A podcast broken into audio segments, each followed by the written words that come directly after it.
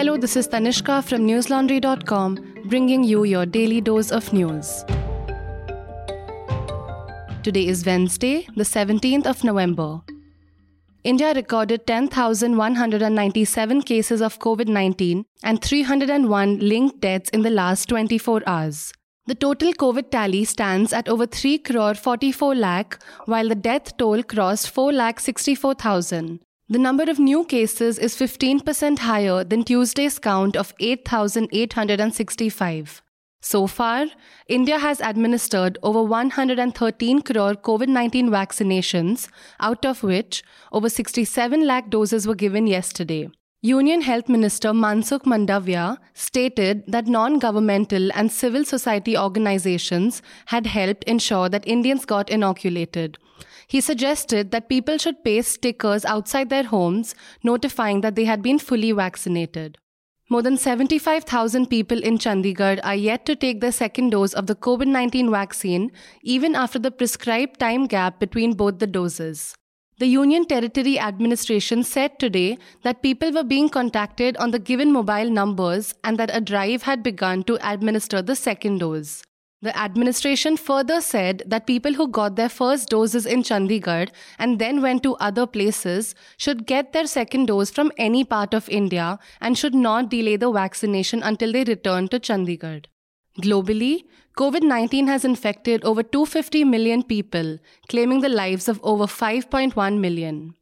Meanwhile, Pfizer has agreed to allow other manufacturers to produce its experimental COVID 19 pill this decision could help more than 50% of the world's population access this treatment.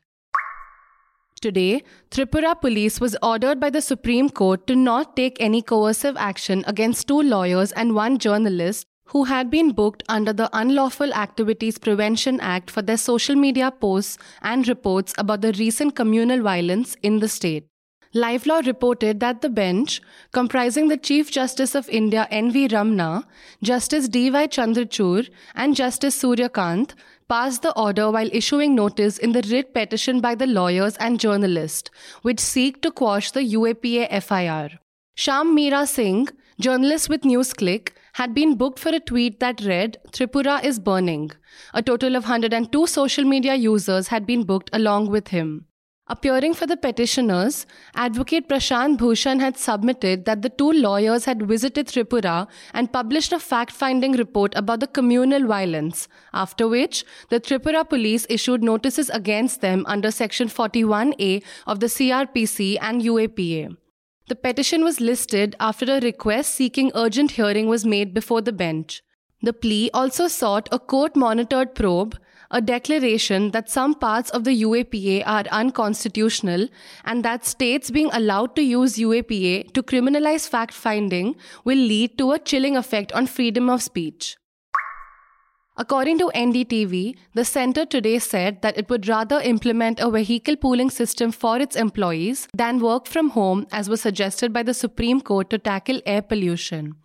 The central government, in an affidavit filed before the Supreme Court, stated that the work from home system for government employees would not be of much benefit and effect. During the last hearing on Monday, the Supreme Court had asked the centre and the Delhi government to consider the work from home policy for at least a week. The court had further directed the centre to hold meetings with officials from Punjab, Haryana, Delhi, and Uttar Pradesh on the issue of air pollution.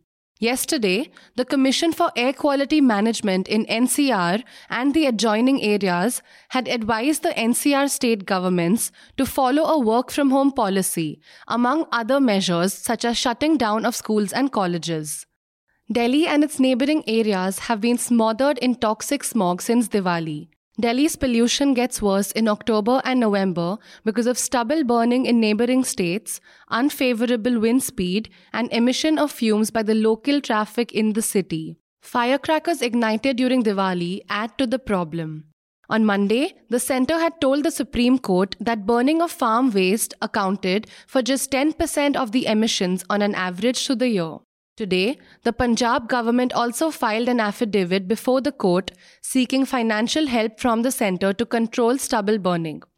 The affidavit stated, and I quote, We have been asking to provide cost compensation of rupees 100 per quintal to the farmers over and above MSP to control stubble burning, but to no avail. Unquote. Meanwhile, according to the System of Air Quality and Weather Forecasting and Research, the Air Quality Index or AQI today morning was at 363, which falls in the very poor category. An advisory issued by the US Embassy this week to those traveling to India asked its citizens, especially women, to not travel alone. It also asked US citizens to not travel to Jammu and Kashmir due to terrorism and civic unrest. The advisory said, and I quote, Indian authorities report rape is one of the most fastest growing crimes in India. Violent crimes, such as sexual assault, has occurred at tourist sites and in other locations. Do not travel alone, particularly if you are a woman. Unquote. The US Embassy had issued a similar advisory in 2019 as well.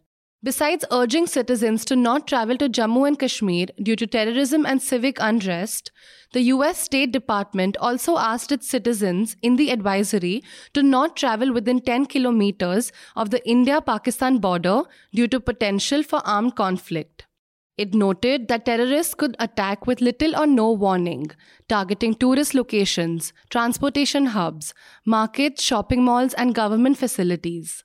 It said that citizens should avoid all travel to this state, referring to Jammu and Kashmir, with the exception of visits to the eastern Ladakh region and its capital Leh. The advisory referred to JNK as a state instead of a union territory.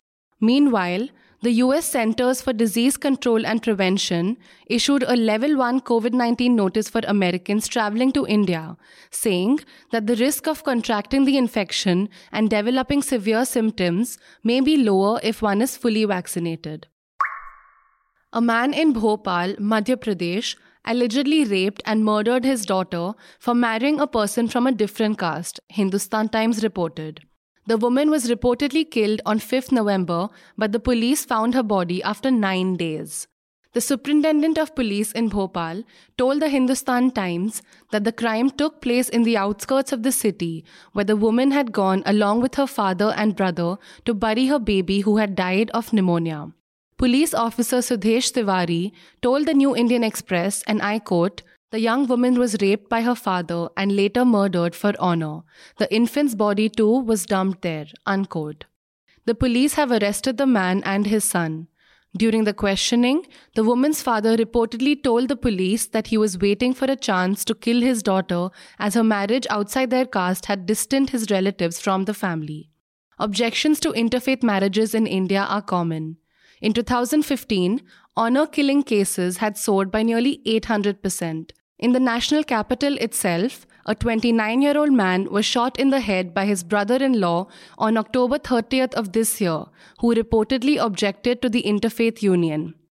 Do read my report on the same on newslaundry.com. It is titled Four Months After Interfaith Marriage Delhi Man Battles for Life with Bullet in Head. Listeners, the reason we are able to pursue stories of public interest and tell them to you without any external pressure is because we are not accountable to corporations and governments for advertisements, but to you, the reader. If you aren't a part of our community already, do subscribe by clicking on the red subscription button on the top right corner of your screen. Lowest subscription starts at rupees 300 only. Yesterday, Polish authorities at the border with Belarus used water cannons and tear gas against stone throwing migrants, AP reported. Warsaw accused Belarusian authorities of giving smoke grenades and other weapons to the migrants in order to cross the Polish frontier. This event marks an escalation in the tense crisis on the European Union's eastern border. Poland has accused Belarus President Alexander Lukashenko of using migrants as pawns to destabilize the 27 nation bloc in retaliation for its sanctions on President Alexander's authoritarian regime. Lukashenko yesterday denied the accusations of engineering the crisis while stating that his government has deported about 5,000 illegal migrants from Belarus this fall. In a government meeting held about the situation at the border, he said, and I quote, We're not collecting refugees all over the world and bringing them to Belarus, as Poland has informed the European Union. Those who come to Belarus legally, we accept here, the same way any other country would. Those who violate the law, even in the slightest, we put on a plane and send back home. Unquote. Anna Michalska, the border guard spokesperson at the Belarus border, stated that some 2,000 migrants were at the frontier in freezing weather, of which only about 100 were believed to have attacked the Polish forces near Kuznica. According to the Indian Express, events at the border have been difficult to verify independently as Poland has imposed a state of emergency, thereby barring the entry of reporters and human rights workers in the area. That's all the news we have for you today. Have a great day or a good night, depending on where you are listening from. See you tomorrow. All the News Laundry podcasts are available on Stitcher, iTunes, and any other podcast platform. Please subscribe to News Laundry. Help us keep news independent. Catch all our podcasts on news, pop culture, current affairs, and sport, visit newslaundry.com. Follow us on Facebook, Twitter, and Instagram, and subscribe to our YouTube channel.